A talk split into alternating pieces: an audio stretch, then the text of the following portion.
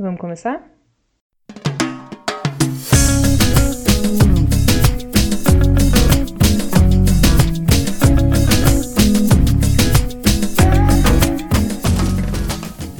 Bem-vindas, bem-vindos ao Peralta Cast, o seu podcast de história da professora Bárbara do Cotuca, então um podcast bem específico. Hoje a gente tem um programa longo pela frente, então o quadro atualidade de hoje ele vai ser bem enxuto. É, na verdade, eu vou encaminhar vocês para um link para falar do assunto que eu acho importante a gente falar essa semana.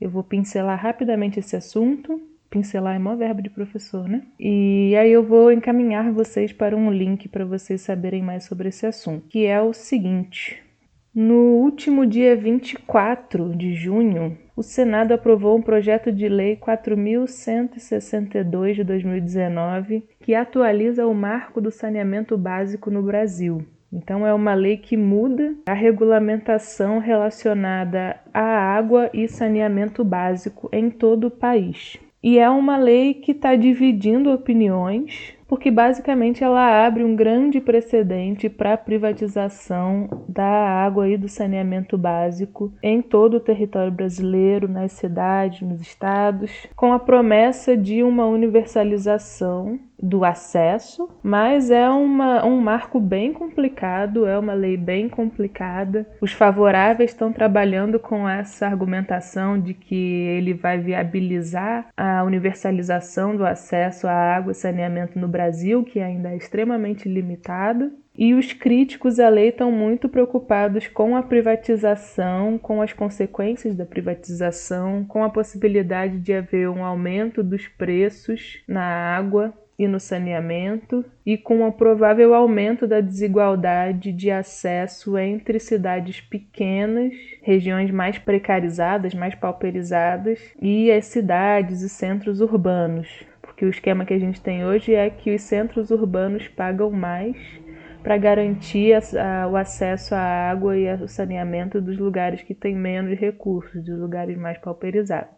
É um debate complicado, mas é muito importante. A gente está falando de acesso à água, um bem natural e um direito humano universal, a princípio, né? Então é muito importante a gente se informar sobre isso. É uma coisa que está acontecendo meio a toque de caixa no contexto da pandemia.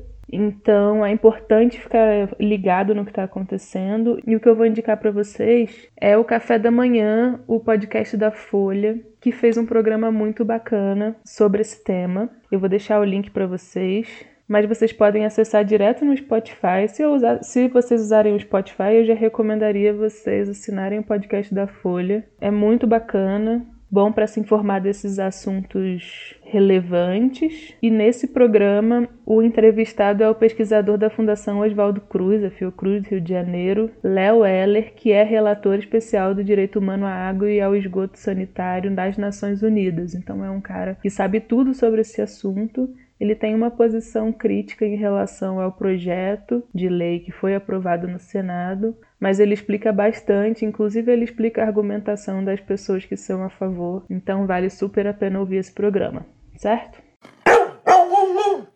No tema histórico da semana, a gente vai ter um tema que eu parei para pensar e falei, cara, eu consegui passar sete episódios sem falar de feminismo diretamente. E eu não sei como é que eu sou vista no Cotuca, mas em muitos outros espaços da minha vida eu sou vista como a feminista. Então, foi curioso para mim pensar que eu não tinha abordado esse assunto antes. E na verdade eu abordei esse assunto por conta da convidada que a gente vai ter hoje e não porque eu pensei em abordar mesmo. Mas chegou o dia e vamos a ele. Hoje, então, a gente vai falar sobre o que é o feminismo, um pouco sobre a história do feminismo. O que é feminismo? É uma palavra que todo mundo está cansado de ouvir. Felizmente, é uma palavra que se tornou muito, muito popular para o bem e para o mal. Uma palavra conhecida, né, que está aí circulando nas conversas, na internet. E de uma maneira bem geral, bem geral, a gente pode definir o feminismo como a luta contra a desigualdade entre homens e mulheres. Na verdade, existem muitas definições possíveis e definições conflitantes, inclusive, e existem formas diferentes da gente pensar, da gente contar a história do feminismo. Existem muitas abordagens diferentes. A abordagem clássica de falar sobre a história do feminismo é a abordagem das ondas feministas, entre aspas. Né? Nessa abordagem, a primeira onda do feminismo teria sido o movimento sufragista, ou seja, o movimento em defesa do direito de voto das mulheres. As mulheres não tinham direito a voto, elas vão começar a defender participação política no início do século XX. Tem o filme Sufragistas, que é um filme muito bacana, que mostra esse movimento na Inglaterra, se não me engano. Então a primeira onda seria essa, os movimentos de, pelo voto aqui no Brasil, com a figura proeminente da Berta Lutz, defensora do voto feminino, que aqui no Brasil aconteceu pela primeira vez em 1932, no governo do Getúlio Vargas. E a segunda onda do feminismo seria o feminismo dos anos 60, dos anos 70, do século 20, que é o feminismo que tem a imagem das, da galera que queimava sutiã. Embora essa história de queimar sutiã também tenha seja mais um mito do que qualquer outra coisa mas é o feminismo que começou a discutir mais abertamente liberdade sexual, é o feminismo que veio junto com o aparecimento e a popularização da pílula anticoncepcional, etc. E aí teria uma terceira onda do feminismo, na, na análise de algumas pessoas, que seria o feminismo atual, esse feminismo das redes, com mobilização virtual forte, etc. Essa abordagem das ondas do feminismo é muito clássica, talvez você já tenha ouvido, mas ela também sofre muitas críticas e eu concordo com essas críticas, porque ela é uma abordagem muito eurocentrada, muito eurocêntrica. O que, que significa isso? Ela é muito focada naquilo que a gente pode chamar de feminismo branco, um feminismo hegemônico. Por quê? Porque descreve a experiência desse feminismo na verdade, é a experiência do feminismo dos países da Europa Ocidental, dos Estados Unidos, muito mais do que a experiência de outros países, de mulheres não brancas, inclusive nesses países centrais que têm experiências diversas. Então, essa coisa das ondas descreve muito o que aconteceu na Inglaterra, na França, nos Estados Unidos, principalmente por essas mulheres de brancas de classe média, né, ou da burguesia. Se a gente for ver, for ver aqui no Brasil o que seria essa primeira onda do feminismo, do voto das mulheres, são mulheres extremamente privilegiadas, né? A Berta Lutz, por exemplo, era filha do Adolfo Lutz, que era um médico super importante, a Berta Lutz era bióloga, então era uma mulher que tinha educação formal, estava lutando por participação política e pelo direito a voto, mas num contexto muito das camadas mais privilegiadas, né? Então, normalmente quando a gente fala dessas ondas do feminismo, a gente tem uma desconsideração tanto pela pluralidade de experiências em termos geográficos, né? E também da diversidade de experiências de classe, de raça, etc. No que seria essa segunda onda do feminismo, né, nos anos 60, 70, mulheres negras, lésbicas, indígenas, entre tantas outras, começaram a denunciar sistematicamente aquilo que se chamava de o feminismo, como se fosse o único feminismo,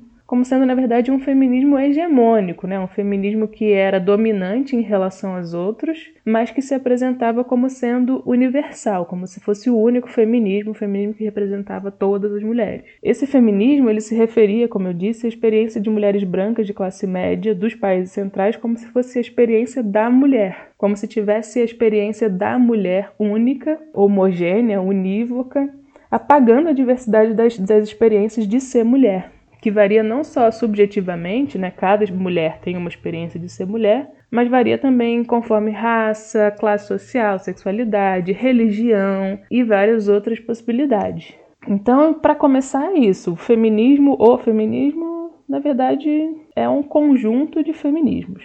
Uma coisa que é bastante complicada, mas que é importante a gente mencionar, é a diferença entre gênero e sexo. No podcast passado, eu mencionei a questão da ideologia de gênero, né, que é a expressão que os setores conservadores da sociedade estão usando para denunciar a conversa sobre gênero na sala de aula e tal. E a gente também vai mencionar um pouco sobre essa questão na entrevista de hoje, então vou trazer essa questão do gênero é um debate teoricamente complexo, assim, não é um conceito que tem consenso, mas é importante tentar tocar um pouco nessa discussão aqui, porque tem muito a ver com o movimento feminista, os movimentos feministas. Essa diferença entre gênero e sexo, ela é alvo de muito debate entre as teóricas feministas, as teóricas de gênero, como seja. Se a gente simplificar muito, a gente pode afirmar que o gênero se refere às relações sociais, que hegemonicamente são enquadradas em feminino e masculino. Né? Então, seria esse aspecto social, as performances de gênero, né? ser o que, que significa ser mulher ou performar o feminino, performar o masculino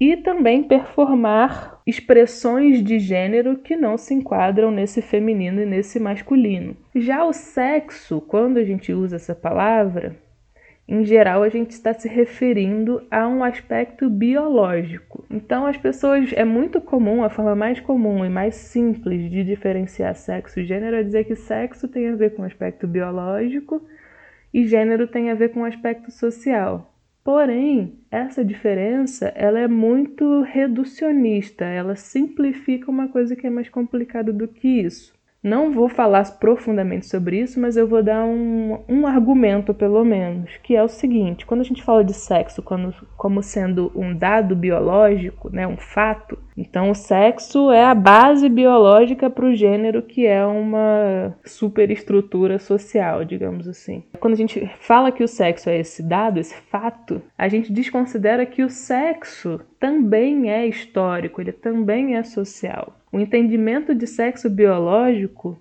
nem sempre foi o que a gente tem hoje em dia. Nem sempre houve o entendimento de que o ser humano possui dois sexos, né? O sexo masculino e o sexo feminino. Então é bacana a gente lembrar disso, é uma coisa que eu acho muito importante pensar e que às vezes fica de fora do nosso pensamento, do senso comum e mesmo na vida escolar, que é a ciência é, natural, a ciência biológica, ela não é um fato estanque que não muda nunca. A ciência é extremamente histórica. Não é porque uma coisa é cientificamente comprovada ou confiável que ela é 100% certa e imutável. Né? A ciência, ela inclusive funciona e ela evolui com refutamento de coisas que a gente achava que eram e de repente são provadas que não são mais, via método científico. Né? Então é importante ter cuidado com isso. Dizer que uma coisa é assim porque a biologia falou que é, não significa que é assim desde sempre nem para sempre. As coisas mudam, né? Senão a gente ainda estava achando que a Terra era plana. Opa, quer dizer, kkkk, deixa para lá. Então é, uma, é um desdobramento do conhecimento anatômico e da biologia, o um entendimento científico de que existem dois sexos, dois aparelhos genitais sexuais na humanidade. Já teve um entendimento de que era um só, enfim, entendimentos diversos. Outra coisa que é importante em relação a isso é que a variedade de gêneros e de sexos biológicos elas também diferem entre sociedades diferentes, não só historicamente na nossa sociedade ocidental, mas em outras sociedades é diferente. Algumas sociedades têm mais do que só esse binômio de sexo, né, o sexo feminino e masculino, ou de gênero feminino e masculino. Tem sociedades que têm muitas expressões de gênero diferentes Logo, não é uma coisa fixa e natural da humanidade que existam dois sexos e dois gêneros. Para a gente voltar na experiência desse feminismo mais ocidental, né, que é a nossa mais próxima, a gente pode dizer que ele entende que o conjunto do que seria o feminino, do que é considerado feminino socialmente, tem sido sistematicamente preterido na história. Está numa relação hierárquica de desigualdade em relação ao masculino é inferior ao masculino, socialmente. Na minha visão, isso tem relação inclusive com a homofobia,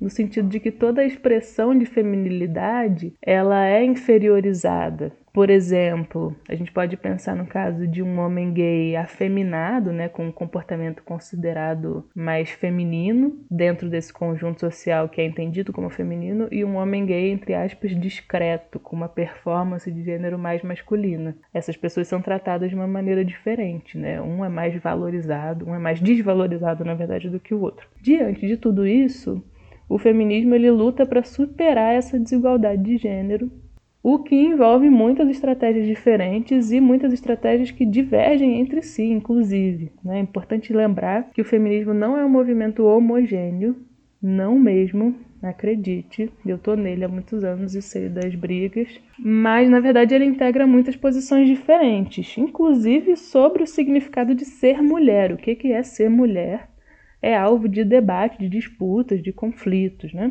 Então, o que, a gente está chamando de feminismo, na verdade, é uma pluralidade de coisas.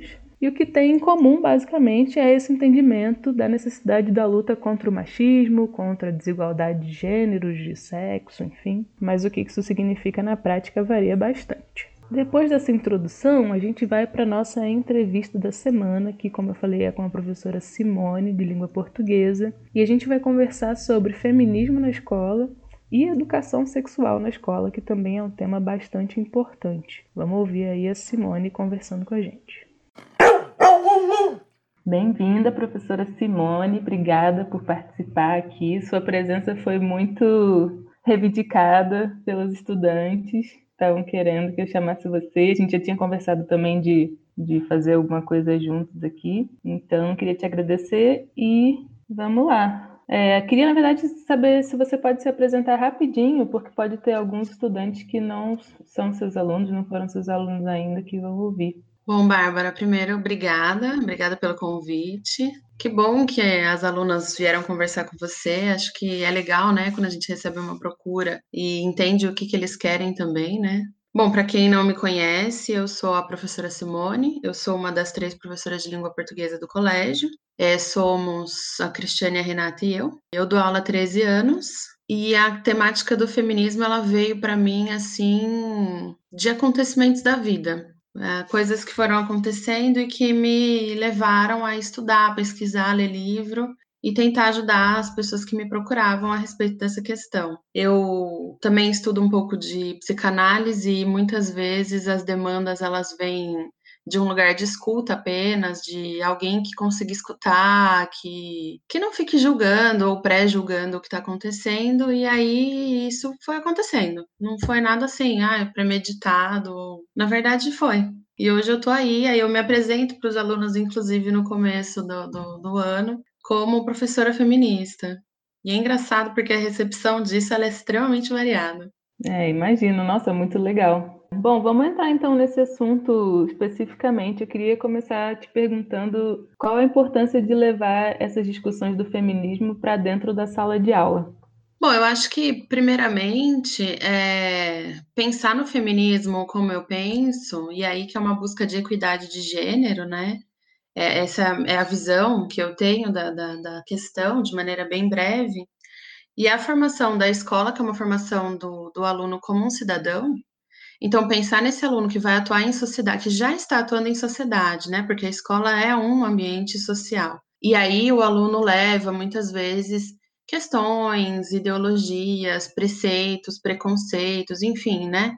Toda a sua formação. E eu acho que discutir o feminismo uh, em sala de aula é uma possibilidade de ruptura de estereótipos que são consagrados na sociedade, é uma possibilidade de ruptura de violências que são mantidas nessa sociedade, que muitas vezes chegam na escola, acontecem na escola. E, e aí acho que discutir feminismo, falar sobre isso, é uma forma de formação completa desse aluno como um aluno que entende o outro e vê o outro de maneira igual.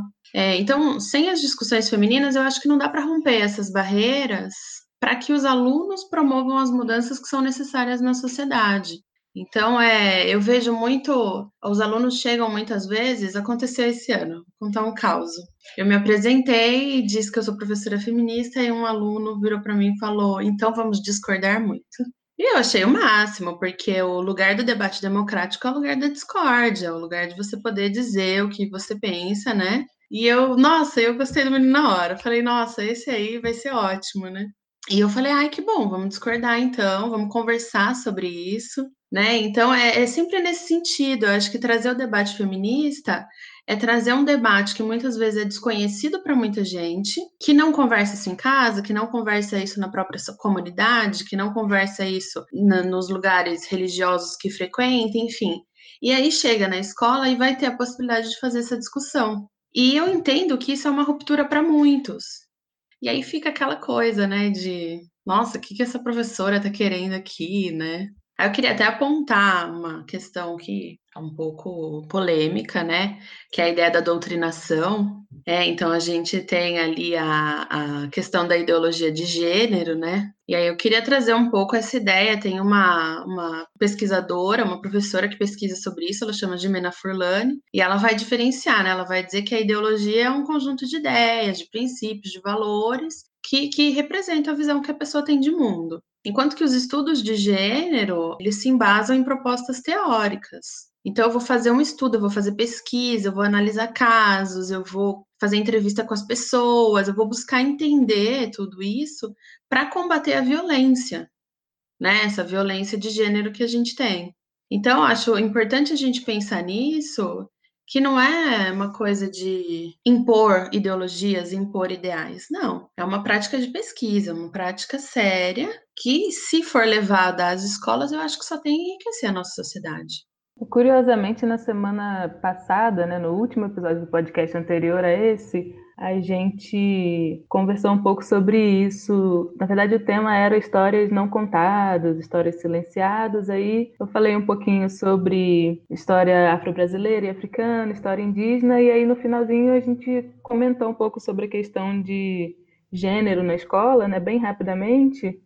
E foi, e foi exatamente nesse sentido de ter tudo a ver com uma questão de formação cidadã, né, de um debate democrático é super importante, acho que a gente desenvolver esse tema especificamente, porque tem essa polêmica, que na verdade não deveria ser tão polêmica assim, mas tem um debate social, as pessoas acham que sabem o que é feminismo, acham que sabem o que é gênero, né? Então já vem essa, às vezes essa resposta mais desafiante, né? Ah, a gente vai discordar. E aí, na verdade, porque rola esse essa ideologia, que na verdade a ideologia de gênero é o não é o debate na escola, são essas essas construções que inventam ali um, um mito em torno do que seria o feminismo e o gênero, né? É, e pensar que feminismo hoje já virou xingamento, né? Sim. Ah, sou feminista. É, exatamente. Bom, você falou, a gente falou mais abstratamente sobre a importância do feminismo na sala, na escola, mas eu queria saber da sua experiência, de que formas é possível tratar o feminismo na sala de aula. Queria que você contasse alguma experiência legal que você teve nesse sentido. Eu vou falar em dois âmbitos, então. Eu vou falar na escola de maneira geral, e aí eu vou falar do Cutuca, né, especificamente, que é o, o nosso público-alvo, e vou falar em sala de aula. Então, vou falar no ambiente mais amplo e vou falar no ambiente mais restrito. De maneira geral, a gente tem programado. Eu sou péssima com temporalidade, então eu não vou dizer ano, número de anos, mas nos últimos anos, a gente tem organizado em março o mês da mulher. Então, a gente tem levado palestra, falas, é, a gente já levou constituição de mesa que discutia diversas vertentes do feminismo, por exemplo. O sarau uh, de março é um sarau feminista, então foi muito legal porque nos primeiros anos que isso aconteceu, caiu uma ficha assim nas meninas que era: não tem menina que toca, professora. Não consigo baterista, não consigo baixo, não consigo só que aí virou uma, virou uma questão para elas. E aí elas falaram: não, não vamos chamar os meninos, a gente vai dar um jeito. Então teve solo, sabe? Teve, né, até. E a, a mesma menina tocando para várias cantoras diferentes. Então a gente tem feito essa, essa construção desse mês, já faz alguns anos, nessa tentativa de realmente trazer essa discussão. E é legal trazer essa discussão logo no começo do ano, vem muito a calhar que seja em março, porque essa ficha cai logo no começo do ano e a discussão ela se torna mais premente, sabe? O aluno percebe a necessidade de falar sobre isso. Vendo uma um, acontecimento ali na escola que, que trouxe uma questão, né? Ou várias questões, porque a gente já teve vários debates. Ai, para que só cantora mulher? Ai, para que, né? Teve muita coisa já, já foi pontuada e discutida em relação a isso, né? Até fico eu pensando aqui, vou, vou jogar a proposta aqui no seu podcast, que é chique demais, tá no Spotify, mas da gente pensar uma coisa que ainda não foi pensada em junho, é fazer o mês LGBT, QI+, eu não sei como que tá essa sigla, talvez eu tenha falado errado mas que também é uma questão, né, que, que, anda junto, caminha junto ali com a questão do feminismo, né? É, são duas lutas que não dá para ter separação. Se tiver separação, todo mundo vai perder. E isso a gente não faz ainda. Em novembro a gente faz, né, um mês sobre questões raciais, mas em junho eu, eu acho que está faltando uma coisa a gente pensar. Especificamente em língua portuguesa, eu acho que tem dois momentos em que essa discussão ela aparece. Então, às vezes, ela aparece assim, eh, na, área de literatura. Então, muitos perguntam por que, que a maioria dos autores da Unicamp, de livros escolhidos pela Unicamp, é homem? É, por que, que a gente estuda, na grande maioria dos autores, homens? Aí tem umas perguntas que vêm que são ótimas. Então, estamos estudando romantismo. Muitos alunos, mas por que, que a mulher está sempre morta nos poemas românticos? O que, que é isso? Que visão é essa? Então, na literatura tem muita coisa. Então, por exemplo, eu gosto muito de falar uh, de uma autora que é a Cristiana de Pisano, que foi uma filósofa italiana, século XIV, a gente está falando, 14 e 15. Então, eu tô lá, tô falando de medievalismo, tô falando da literatura medieval, só homem, homem, homem. Aí, eu, o último slide da minha aula é ela. Eu falo, ó, gente, vamos quebrar aqui um pouco o estereótipo da mulher que ficava ali, tal, tal, tal. Tem essa autora e fala um pouco sobre ela. Então tem muitas questões que pipocam, sabe, assim, nas aulas de literatura, de maneira bastante natural, inclusive. São inquietações, né, que vão aparecendo. Aí a Unicamp agora ela tem colocado, né? Então a Unicamp cresceu muito assim na minha visão na escolha da literatura. Então colocou Racionais. Aí antes o que que a gente tinha? Clarice Lispector. Era isso clássicos. Então a gente tinha Machado, essa de Queiroz, enfim, e Clarice. Agora a gente já tem Ana Cristina César, Carolina Maria, então começa a vir aí uma literatura, a Júlia de Almeida, então de mulheres, né? Que tem tudo a ver com uma demanda que está surgindo da sociedade, né? Não vem porque a Unicamp teve uma iluminação, ela está respondendo a uma demanda, né? Sim, exatamente. Inclusive nós ali também vamos, precisamos, precisaremos responder a uma demanda que, assim, humildemente eu digo que eu não tenho formação para, eu não tenho formação em literatura africana. E aí eu vou precisar suprir isso de alguma maneira, né? Porque é uma lei, é uma lei que impõe e é um desejo também de trabalhar, né? Então é, é toda uma construção que está se movimentando, maravilhosamente está se movimentando. A passos de tartaruga, mas a gente vai. É isso que importa, né? Mas sim, o que você falou faz todo sentido, tem toda a razão. E aí, outro momento da língua portuguesa que a gente consegue trabalhar muito essa questão é quando a gente trabalha a redação. Acho que eu falo por nós três quando eu falo isso, as três professoras, a gente costuma tentar trabalhar muito questões atuais, né, nas redações. Então, um dos trabalhos desse ano, por exemplo, foi Covid né? Então foi uma análise de discurso aí sobre Covid. E aí eu sempre coloquei, sempre instiguei, sempre trouxe textos e tal. E teve um ano que foi muito marcante na minha vida, já que você pediu para eu contar um, um acontecimento. Não sei se você vai lembrar de uma menina do Rio de Janeiro que foi abusada sexualmente por 33 caras numa festa e foi filmado. Lembro esse acontecimento ele foi divulgado em muitos noticiários, então eu tinha um material extenso, enorme para trabalhar, e eu resolvi fazer uma proposta de redação. Bárbara, eu não lembro o gênero, eu não lembro nada, mas eu lembro que tinha esse texto. E, e geralmente a gente discute a, a, coletânea. Então, fiz a proposta, era uma turma que eu tinha três aulas seguidas, o que é um saco, né? Então, ainda bem que tinha um intervalinho no meio. E aí eu comecei, falei, ó, oh, gente, foi uma proposta de redação, vou passar para vocês tal e a gente começou a ler os textos. E antes do intervalo, a gente tinha terminado de ler esse e feito uma discussão, um passant, que nem a gente fez dos outros textos, e fomos para o intervalo. Na volta, tinha um grupinho de cinco pessoas, cinco alunos na minha mesa, e aí eles falaram para mim, professora, a gente quer discutir o texto ainda. Eu falei, tá bom, vamos discutir o texto. E, e fomos, e fomos, e eu deixei eles falarem, então eu abri um espaço ali para eles, né? Eu queria saber o que estava incomodando. Bárbara foi surreal. Começou com a menina e terminou nas meninas. Então virou uma aula de desabafo, de relato, de. Foi uma catarse, porque assim, todas as alunas choraram. Todas. E uma escutava a outra e se identificava e se sentia acolhida e se sentia fortificada para falar, então elas foram falando. E os meninos, eles estavam assim para mim com uma cara de: "Que que é isso que vocês estão falando, cara?" E eu deixei deixei, elas choraram e eu fazia um sinal de abraça sua amiga, né? E aí uma abraçava a outra e criaram uns grupinhos de meninas chorando abraçadas, todas falando. Aí um menino levantou a mão assim, super tímido e falou: "Posso falar uma coisa?" Aí eu falei: "Pode, fala." Eu não sabia que era assim. Aí eu falei: "Claro que você não sabia. E não é um problema você não saber. O bom é que agora você tá sabendo." E aí um outro menino também quis falar e no geral as falas deles foram: "O que que eu posso fazer? Como que eu posso ajudar?" E assim, foram relatos muito fortes, sabe? Foram relatos de questões pessoais dentro de casa, foram relatos de questões fora de casa, tudo que você puder imaginar, que você já deve saber, porque você é mulher e você sabe muito bem como que, né, essa situação se dá, mas teve um em particular que foi muito forte, porque ele não tinha acontecido. A menina estava prevendo o que ia acontecer. Ela estava sendo meio perseguida. E eu falei, gente, para tudo, a gente precisa ajudá-la. O que a gente vai fazer? E aí foi lindo, Bárbara, porque ela estava com medo de contar para os pais, com medo da reação dos pais, com vergonha.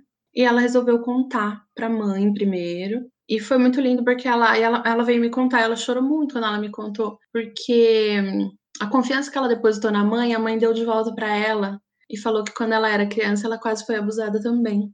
E ela falou, professora, isso mudou completamente a relação que eu tenho com a minha mãe. E essa turma mudou totalmente. A relação entre eles, a relação dos meninos com as meninas. Então, às vezes, eu estava conversando com alguém, um, garoto, e é uma sala, assim, predominantemente feminina. Pouquíssimos alunos homens. E às vezes estava conversando com um deles, aí a amiga falava, ah, eu tenho que ir, eu não posso te esperar. E ele olhava para mim e falava, ela vai pegar o ônibus. Eu falava, vai porque eles formaram um grupo que ia com as meninas até o ponto do ônibus, esperava o ônibus. Então eles tentaram ali da maneira que eles encontraram, né? Essa foi uma experiência que me marcou muito, mas teve assim várias outras, várias solicitações, vários desabafos, vários choros, teve bastante coisa até hoje. É um tema que é delicado nesse sentido, porque envolve questões pessoais, né? Mas não é por isso que a escola tem que se omitir, muito pelo contrário, né? O que me leva para a próxima pergunta, que é qual é a importância da educação sexual nas escolas e como isso se relaciona com o feminismo. Né? Para detalhar um pouco essa pergunta, tem uma, uma, um tabu muito grande em torno da ideia de educação sexual nas escolas, é, por ser voltada para crianças e jovens, como se isso fosse um assunto que incitaria ou que levaria os alunos a exercerem uma sexualidade que, se a gente não falar sobre isso, eles não exerceriam, né? Então tem um tabu muito grande, os setores mais conservadores da sociedade vêm de uma maneira com muitas reservas. Então eu queria que você falasse um pouco sobre isso, a importância dessa, da educação sexual e, e por que que essa esse tabu não tem sentido, né? Já colocando a minha posição e acredito que a sua também. É, é, é, eu acho que a questão do tabu, assim, ela é o cerne para que não haja mesmo. Eu acho que pais têm vergonha de falar sobre isso com os filhos, tem um certo pudor, tem uma questão que vem. Então, quando eu falo da ruptura, que, que foi a, a primeira questão que a gente abordou, é, que o feminismo pode trazer uma ruptura, como esse exemplo muito bonito dessa menina e a mãe dela, rompeu-se uma, uma prática de silêncio, de silenciamento da mulher, né? Que sofre isso, ela tem vergonha, ela tem medo, ela tem milhares de sentimentos ao mesmo tempo, impotência e o silenciamento. Então, isso é rompido. Eu acho que quando você faz uma prática de ensino, de educação sexual séria, bem feita, bem respaldada, com práticas que sejam apoiadas em pesquisas e que não seja uma coisa pautada por ideologia, como a gente já, já diferenciou aqui, né, brevemente, isso só tem a melhorar a nossa construção social. Por quê? Porque, de novo, eu vou romper com práticas que são misóginas, que são machistas e com práticas que fazem muito mal para a nossa sociedade. Então, tem até um TEDx, eu não sei se você indica para os alunos, se você consegue colocar o, o, link, enfim, mas tem um TEDx, posso passar para você depois, que uma educadora sexual ela fala sobre isso. E é muito, muito interessante, porque o que, que a gente vê no Brasil, basicamente, de educação sexual? Gravidez na adolescência, as DST, que agora são IST, né? A nomenclatura foi modificada. Acho que basicamente é isso, né? A gravidez indesejada, a gravidez na adolescência e a questão das ISTs, né? Das infecções sexualmente transmissíveis. Hoje em dia, a gente tem ouvido um pouco falar eu não acho que isso é de muito tempo. Hoje em dia a gente tem ouvido falar de ensinar a criança também a se defender contra uh, avanços que não são possíveis de acontecer, que não são permitidos. Então, ensinar a criança que o corpo é meu, existe um limite desse corpo, você pode fazer o que eu deixar você fazer e você não pode fazer tudo. Então a gente tem visto isso muito hoje. Eu acho que, para além de tudo isso, tem uma questão muito importante que é muito da atualidade, que é: se eu não converso com meu pai, com a minha mãe, com meu responsável, enfim, sobre sexo, onde eu aprendo sobre sexo? E hoje em dia os alunos estão aprendendo pelos filmes pornô, então pela pornografia. Tem um, uma estudiosa, não sei se eu vou lembrar o nome dela agora, é Nayara ela é autora de um livro que chama Sex Experimentando, Aprender e Desfrutar. Nayara alguma coisa, desculpa, não lembrei. Ela é uma psicóloga também, sexóloga, e ela vai falar muito sobre qual é o resultado que o filme pornô traz para esse aprendizado sexual, entre aspas, né? Então, duas coisas muito interessantes ela fala: a hipersexualização, e no estudo dela, Bárbara, sabe com quantos anos os alunos começam a assimilar ou a ver conteúdo sexual? Nove. Então, com nove anos, a criança esbarra, ela usa esse termo, inclusive, esbarra em algum conteúdo sexual na internet, né? Tô falando. E aí ela, ela faz uma distinção, né? Se antigamente você tinha que comprar uma revista com fotos eróticas, hoje em dia você consegue acessar isso de maneira anônima e muito simples. E, e, aí ela vai falar de duas questões. Então, a hipersexualização, então as crianças assumindo esse contato com questões sexuais de maneira muito mais cedo, sem qualquer respaldo, né? E ela vai falar da criação de estereótipo, que eu acho que tem muito a ver com a nossa conversa, porque a criação de estereótipo do filme pornô é o homem ser desejante e a mulher objeto de desejo desse homem que está ali para agradá-lo. Né? Então, é, uma parte da pesquisa dela, ela percebeu que muitas garotas, adolescentes, que estão em relacionamentos com os garotos, também adolescentes, elas não entendem por que que às vezes a relação é violenta. Então, é, é esse construto desse estereótipo de, de uma mulher que tá ali para qualquer coisa e que não tem voz. Então, de novo, a questão do silenciamento. Não se fala do desejo, o que, que ela quer, o que, que ela gosta, Aí no TEDx ela fala uma frase que eu amei. Ela fala assim, é, que ela pergunta para os alunos: "O que, que as mulheres falam nesses filmes?" E diz que um estudante levantou a mão super horrorizado, olhou para ela e falou: "Uma frase inteira? Você quer que a mulher diga uma frase inteira?" E aí ela fala: "Sim." Ela não diz nada. Eu desejo tal coisa, uma frase inteira. E aí diz que o garoto debochado falou: "Não." Ela só fala: "Ai meu Deus." Então, é essa construção desses estereótipos é muito complicada, né? Porque aí, e aí a gente tem, assim, tudo a ver com feminismo, tudo a ver com tudo. Teve uma, uma, uma, uma, notícia que eu discuti com os meus alunos também um ano, que foi, não sei se você vai lembrar, um menino de oito anos, que foi assassinado pelo pai. O pai bateu tanto nele para ensiná-lo uma lição, porque ele quis lavar louça. E o pai falou para ele: lavar louça é coisa de mulher. Isso é criação de estereótipo. Então, é, quando a Simone de Beauvoir fala que a mulher não nasce mulher, ela se torna mulher, a Simone de Beauvoir está fazendo uma distinção entre o sexo biológico e a construção do gênero. O que, que é do âmbito feminino, o que, que é do âmbito masculino. E isso é uma coisa que tem que ser discutida na escola. Então, discutir, ter uma educação sexual também não é só falar sobre ah, sexo, falar sobre penetração. Não é isso. É muito mais que isso. É justamente sair da ideologia e entrar na questão do gênero né, nesse ensino de gênero, na desconstrução de estereótipos. E aí a gente entra em tanta coisa, né, Bárbara? É, transexualidade, homossexualidade, papéis definidores de gênero que deve ser abolido, né? Então, vamos pensar que qualquer um pode lavar louça. Um homem que mora sozinho não lava louça, então ele usa descartável e joga fora? Que, que conceito é esse desse pai? Só que assim, foi uma notícia muito chocante, né? Quando eu levei para a sala de aula, os alunos ficaram absurdados. Eles falaram, professora, o que que é isso? Como é possível? Então, a, a educação sexual, acho que é justamente nesse sentido de vamos entender o que é sexo, vamos entender o que é gênero, entender o que é sexualidade. É, e aí as nomenclaturas são super complicadas, né? Tem muita coisa para se trabalhar nisso. Então, enfim, acho que eu já vou começar devagar aqui. Ah, normalmente nas entrevistas eu estou entrevistando, mas agora eu pensei um monte de coisa também você está falando e eu estou pensando um monte de, de coisas. Não estou ah, conseguindo me controlar, então também vou falar.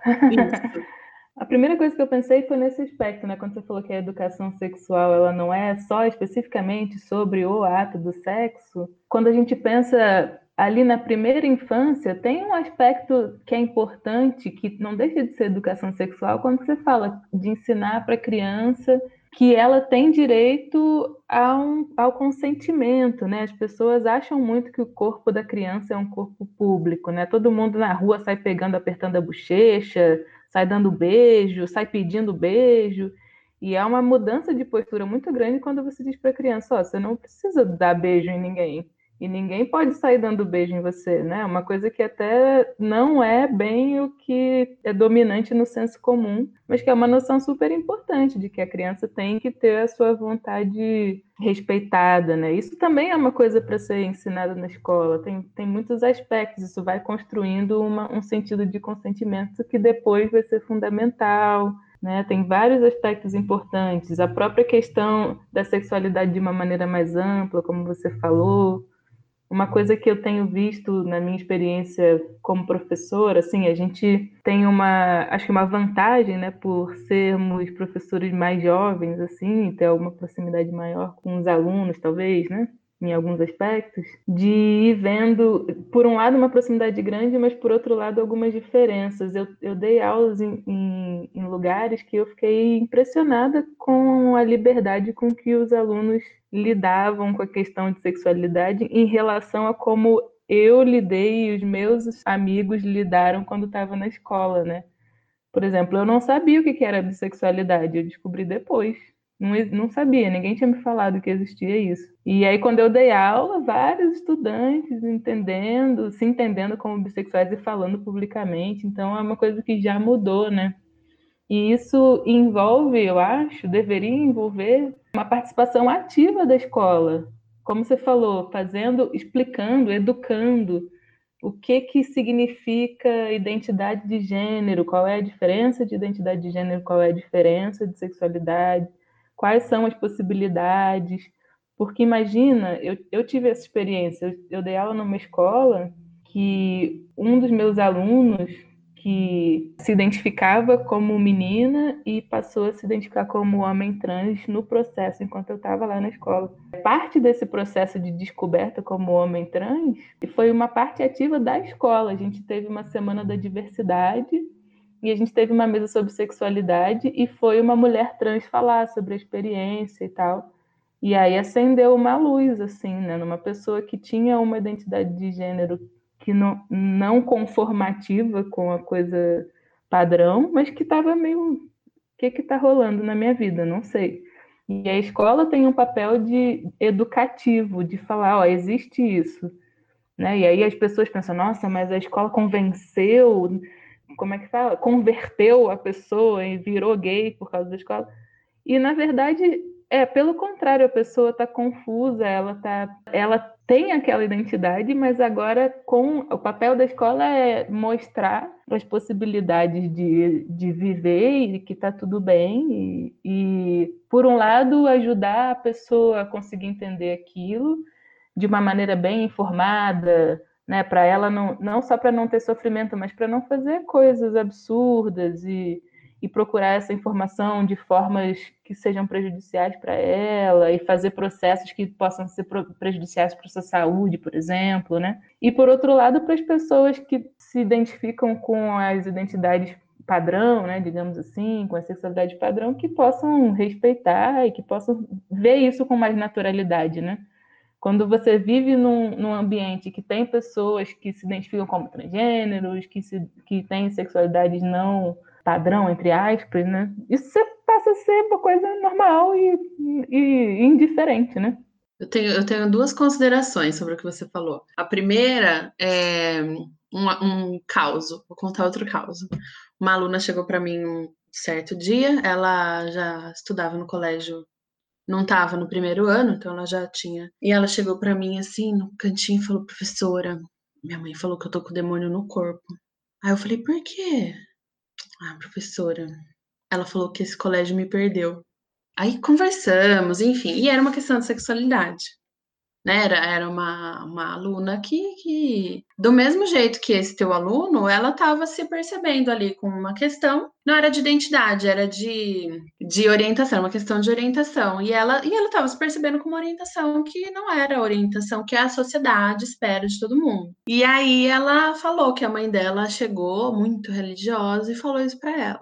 E eu falei para ela, eu falei, e agora? Que você quer fazer? Como você está se sentindo? E ela falou: tô totalmente perdida, professora, eu amo esse lugar. e aí eu, eu vejo assim que muitos alunos que chegam lá, é lindo isso, porque eles chegam lá e eles podem. É, é exatamente a frase que você falou: tá tudo bem. Tá tudo bem. E aí a minha segunda ponderação é que teve esse Exposed de Campinas agora, né? Umas duas, três semanas, não sei. E, e, eu fui procurada por algumas alunas, inclusive uma ex-aluna, e aí ela virou para mim e falou assim: foi naquela é uma ex-aluna dessa história que eu contei. Ela falou para mim: foi naquela época, foi naquela aula, foi naquele dia que eu percebi que o problema não era eu.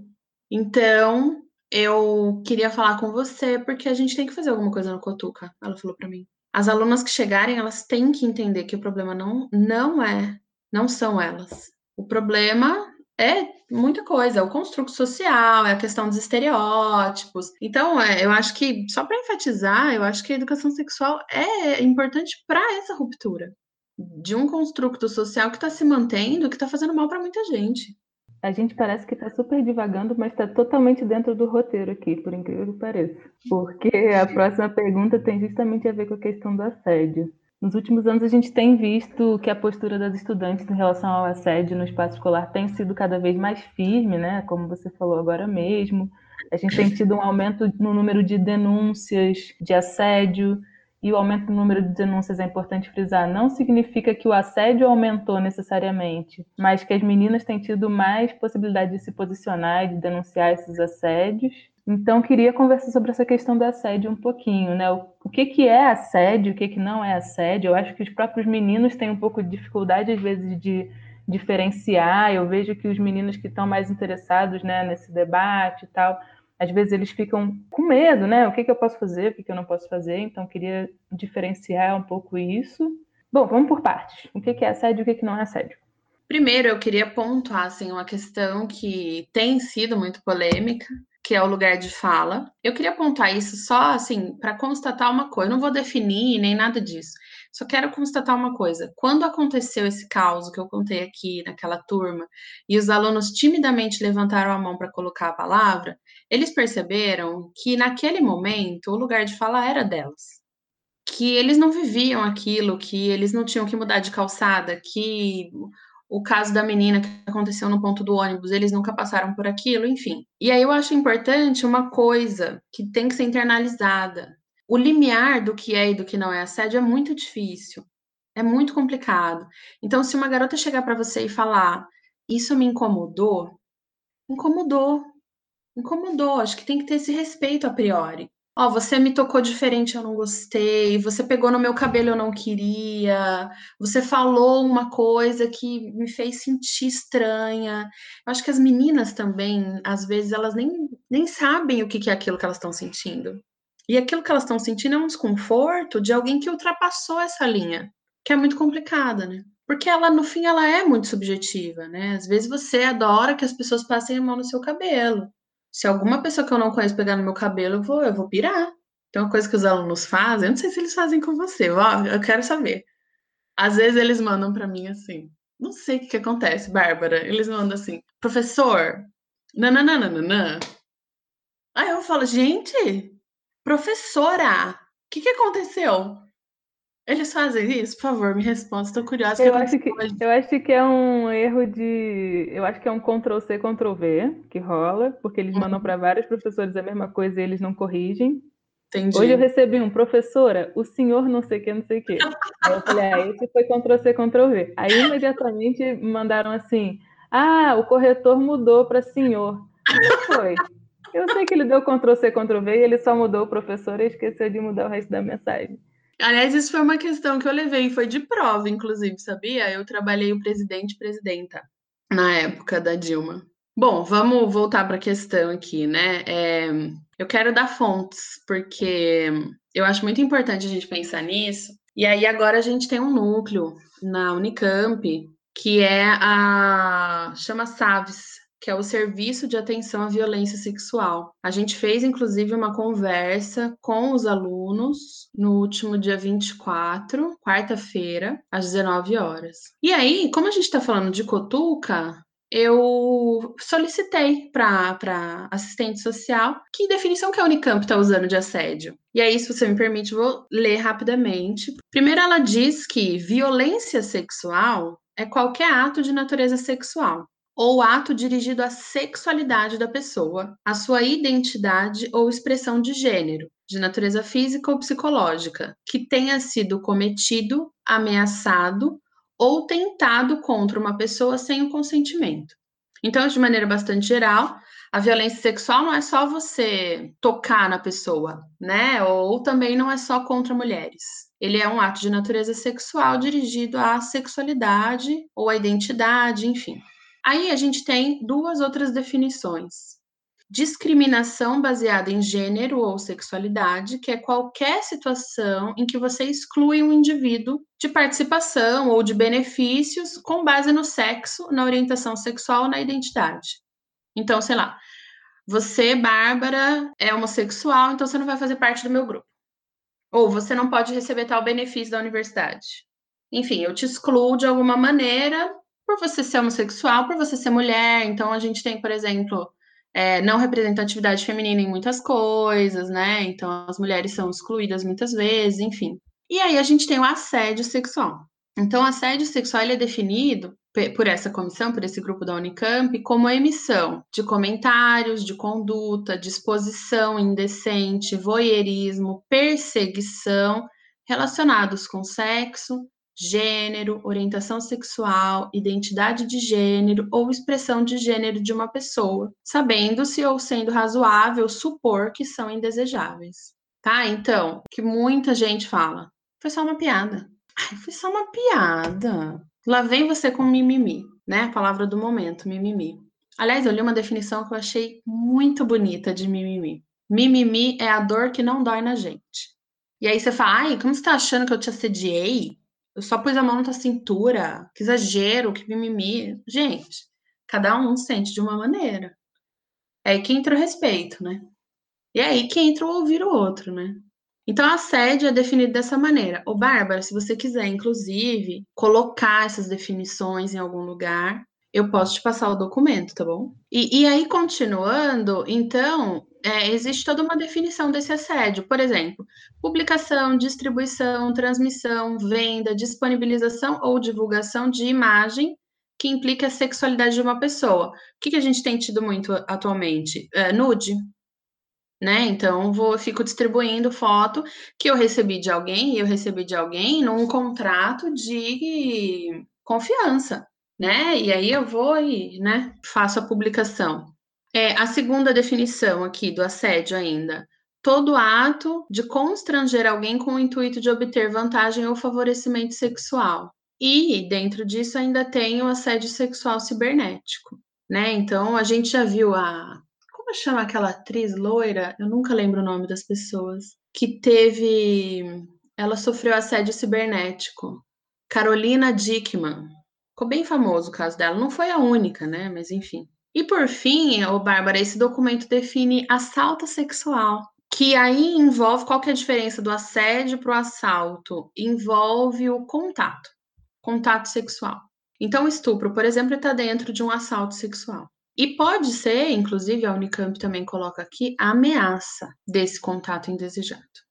Tá? Então, acho que com isso ficou bem diferenciado. O que, que você acha? Uhum, não, acho que sim, né? Bem, é legal que também é, são as definições da Unicamp, né?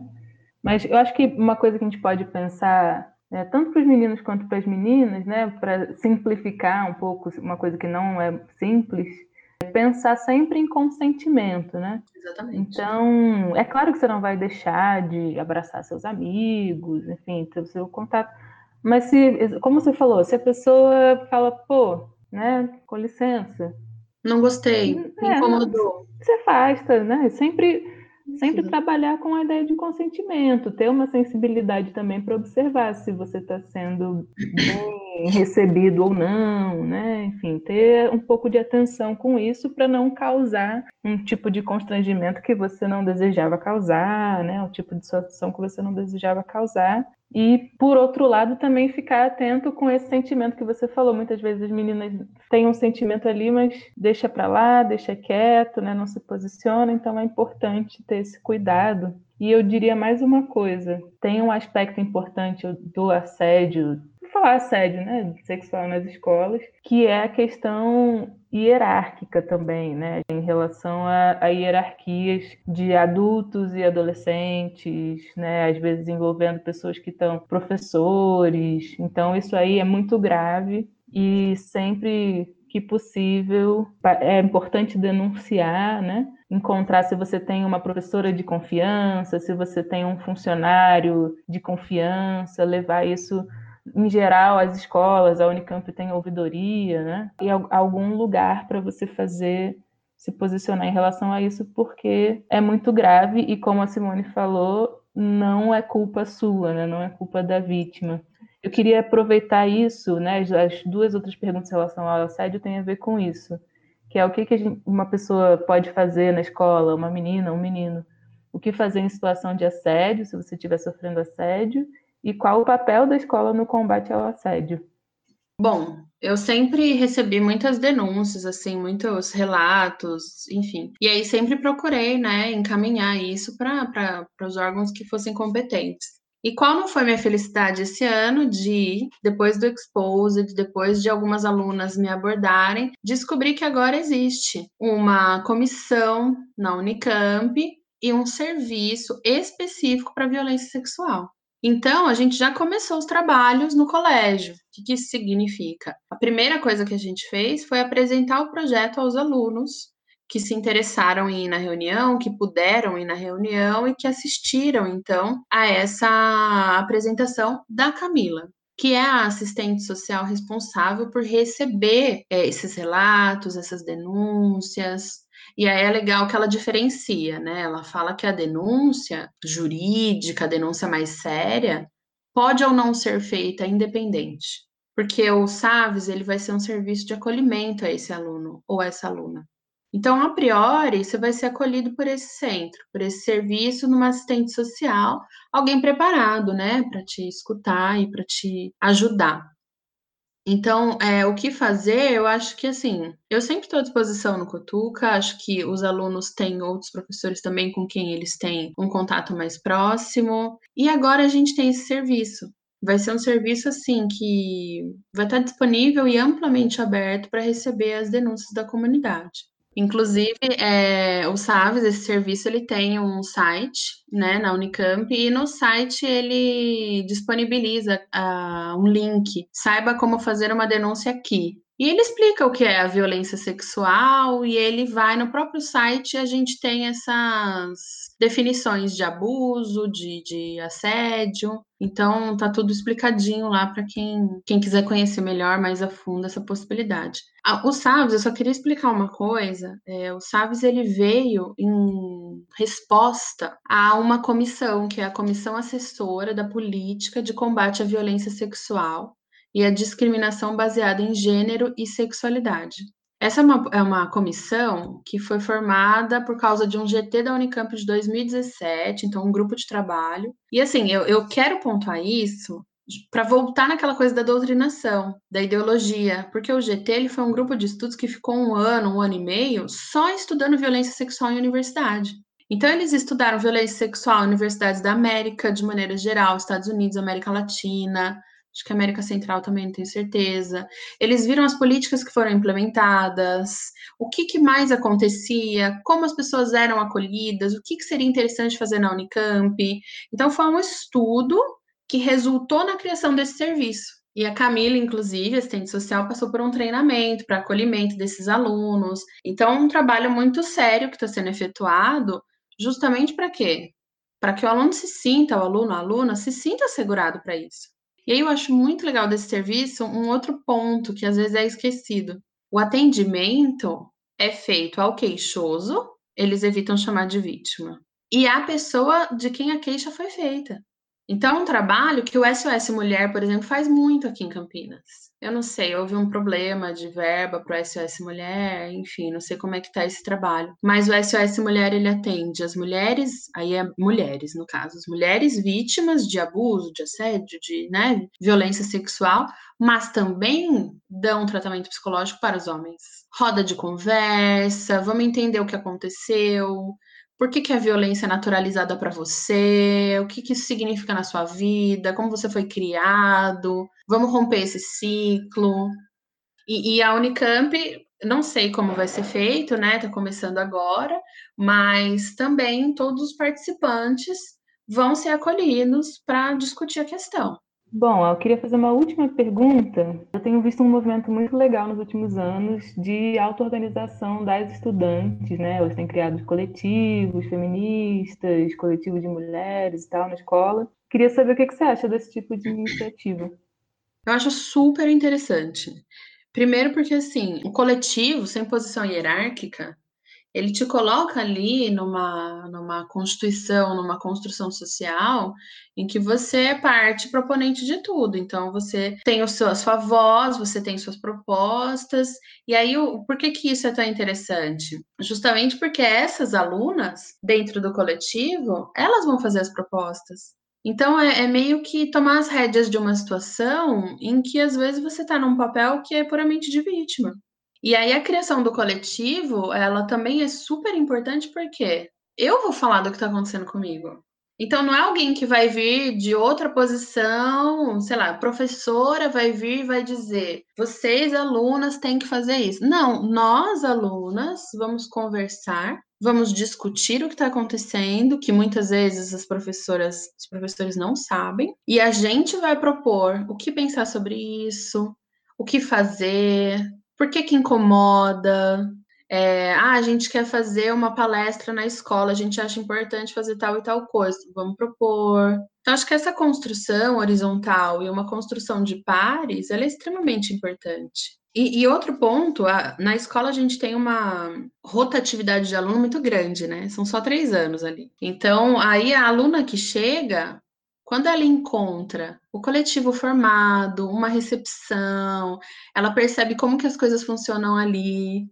E aí eu vou voltar na nossa fala, a culpa não é minha. Nossa, aqui a culpa não é minha.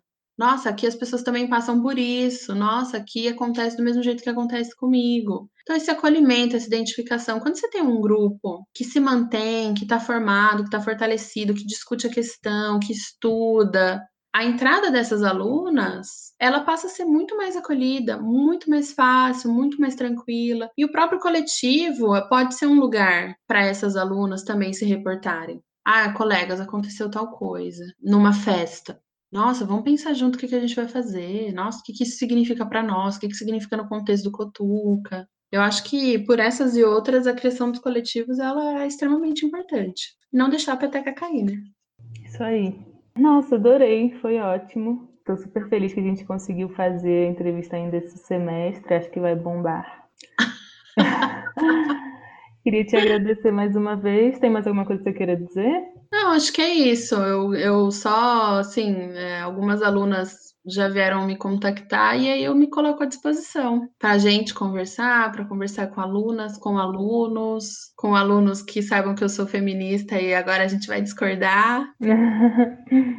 E eu queria agradecer, viu, Bárbara? Agradecer a, a, oportunidade e te parabenizar, que eu acho que o Peralta Cast, nossa, do Spotify, ó, para o além. Agora estamos no Spotify muito chiques. Bom, então é isso aí. Brigadão e até a próxima. Obrigada. Até mais. Nas dicas culturais da semana, eu já falei, mencionei o filme Sufragistas, vou deixar o trailer para vocês. Um filme bem bacana que mostra um pouco a dimensão de classe desse feminismo sufragista. Em relação às vertentes diferentes do feminismo, vou deixar um vídeo da Sabrina Fernandes, que é uma youtuber, mas também uma acadêmica, marxista, feminista, e a Sabrina fez um vídeo bem completo falando sobre os feminismos e suas diferentes vertentes. Ela deixa claro que ela tem esse ponto de vista do feminismo marxista, mas ela tenta passar por outros feminismos para dar um quadro bem geral. Então é bacana se você quer entender melhor as vertentes do feminismo hoje em dia. Recomendo também para vocês se aventurarem no mundo da literatura com os livros da Conceição Evaristo, que é uma escritora negra brasileira, já é uma velhinha. Talvez você já tenha ouvido falar dela, talvez não recomendo pesquisar sobre ela. Eu fiz isso no meu mestrado, minha pesquisa do mestrado era sobre ela. E a Conceição ela tem livros bastante diferentes em termos de gênero. Ela tem livros de poesia, ela tem livros de contos, ela tem livros de literatura e ela fala bastante desse ponto de vista das mulheres negras. Então vale muito, muito a pena ler qualquer coisa que você encontrar. Na internet você vai encontrar contos, você vai encontrar poemas, mas eu recomendo particularmente um romance dela chamado Poncia Vicêncio.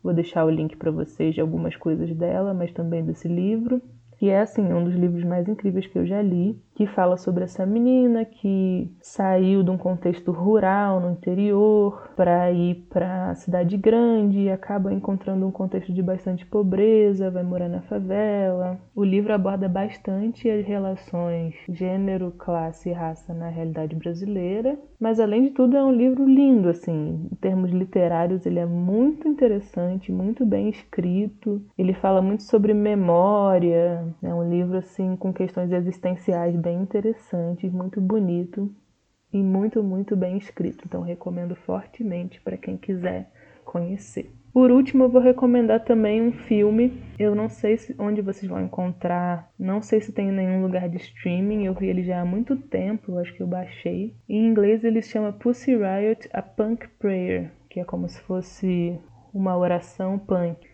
que fala sobre a história da banda punk russa Pussy Riot, que ficou conhecida mundialmente por ter protestado contra o governo do Vladimir Putin na Rússia de uma perspectiva feminista, que é um governo, o governo do Putin é um governo muito fechado nesse sentido, de direitos das mulheres e direitos LGBT. E o Pussy Riot fez alguns protestos culturais assim bem fortes e as integrantes da banda foram presas, ficaram desaparecidas, foi uma polêmica bem forte na época. A banda ainda está ativa e é muito interessante para conhecer essa luta feminista diferente, né, do no contexto russo, bem diferente do que a gente normalmente discute.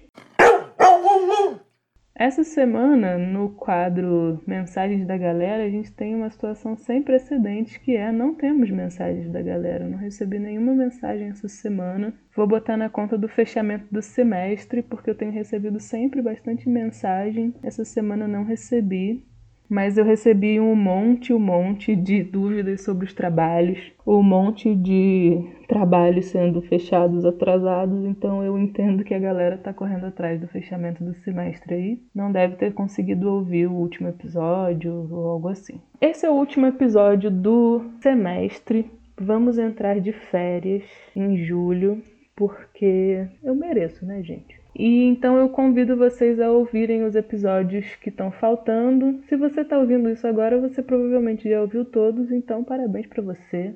Quem sabe não surge algum episódio surpresa no meio das férias, veremos. Então a gente volta no semestre que vem, se tudo der certo. Eu tô curtindo bastante fazer o podcast, a avaliação de vocês também está sendo bacana. Eu tenho alguns ex-alunos que estão ouvindo. Eu queria pedir também para a galera que está ouvindo e não é meu aluno agora, se quiser mandar mensagem, me manda por onde vocês quiserem. Estou no Twitter, arroba.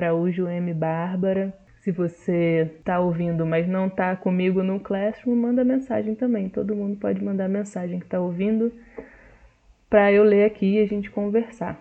Beleza? Boas férias para vocês descansem se possível, porque ensino à distância também é muito cansativo. E a gente se vê no semestre que vem.